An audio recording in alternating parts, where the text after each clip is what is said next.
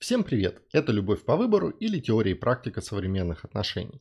Сегодня я хочу поговорить о сознательном и бессознательном, коснуться этой темы слегка и про то, как вот это все связано с выбором, отношениями и так далее. В первую очередь с теорией выбора.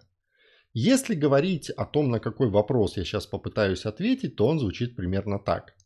Если все состоит из выбора и я все так или иначе выбираю, то как же так происходит, что я выбираю одновременно и дышать, и руку поворачивать, и глазами моргать, и спутника жизни, и что съесть на ужин, и какую одежку надеть, и как отнестись там к новому видосику? Это же вообще никакой головы не хватит, если это делать осознанно. Ну, в общем, да. Если попытаться поместить это все в оперативное сознание, то есть разложить это внутренним монологом или выписать на бумажке и смотреть на это, то, скорее всего, это кранты, потому что один поворот руки, если делать его суперосознанно, контролируя каждый вариант и удерживая все моменты выбора, то этим можно заниматься очень долго и увлекательно. Хотя я думаю, что те, кто занимается телесными практиками по-серьезному, они когда-то этим занимаются, а может даже и всегда. Но в большинстве случаев все-таки по всему, видать, человек, и я в том числе, не анализирует все-все-все в оперативном вот этом рассмотрении через три этапа: описание ситуации, формирование списка, реализация лучшего варианта, находится не так много вот того, что происходит вокруг, а мир при этом не останавливается. Мне кажется, что это связано как раз с идеей сознательного и бессознательного, подсознательного, надсознательного. Мне сейчас не важно, какую терминологию использовать. Представим следующую картинку. Вот все, что у нас есть внутри человека про его выбор, восприятие и так далее, будет такой вот длинной такой колбой. Вот. При этом 90% этой колбы будут заполнены такой белой непрозрачной жидкостью, а верхняя часть, она будет такая прозрачная и тоже жидкая. И вот в этой колбе маленькими шариками плавают миллионы-миллионы выборов, которые совершаются в каждый момент времени и удерживают вообще мир вокруг меня, например. Теперь, что происходит вот в этой нижней части, которая такая белесая, мутная, непрозрачная, которая, мне кажется, вот в этой метафоре, ее правильно назвать как раз подсознательное, бессознательное, вот пока туда. То есть туда упакованы всякие-всякие штуки, которые иногда называются импринтами, которые являются собой...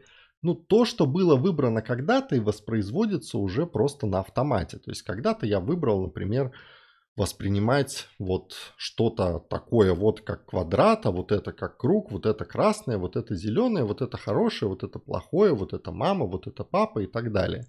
И я сейчас не занимаюсь вопросом, что я сейчас вижу, какие варианты интерпретации есть и реализации лучшего. Хотя иногда, опять-таки, этим вроде правильно заниматься.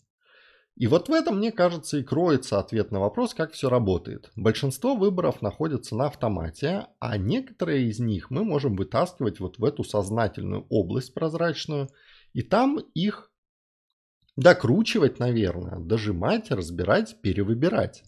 У меня есть гипотеза, что в этой модельке психотерапия занимается как раз этим. Например, я в детстве наступил на гвоздь, и в этот момент я ел малиновое варенье, и у меня случилось автовыбирание, что малиновое варенье – это боль, и теперь меня тошнит при виде малинового варенья. Вот, я про это забыл, но выбор где-то остался.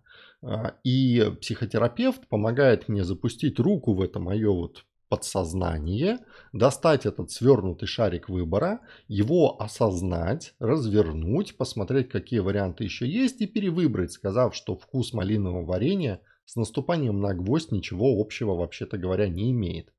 И успокоиться. Дальше, насколько эти выборы можно вот так вот прям доставать, пересобирать и убирать, это, мне кажется, повод для отдельного разговора. Поэтому, когда я говорю про отношения, про выбор в них и про осознанность и так далее, я имею в виду как раз работу в зоне сознания, когда можно прямо описать. При этом понятно, что большинство выборов, которые определяют поведение человека в отношениях, из этой модельки, они находятся как раз в нижней части, там, где ничего не видно. Они сформированы воспитанием, генетикой, мистическими влияниями, не знаю чем. Но... Как раз идея того, что я здесь обсуждаю, создать набор инструментов, который позволяет либо отлавливать корявые шарики выборов вот в этой мутной воде, вытаскивать их на солнышко, разбирать, корректировать и опускать обратно.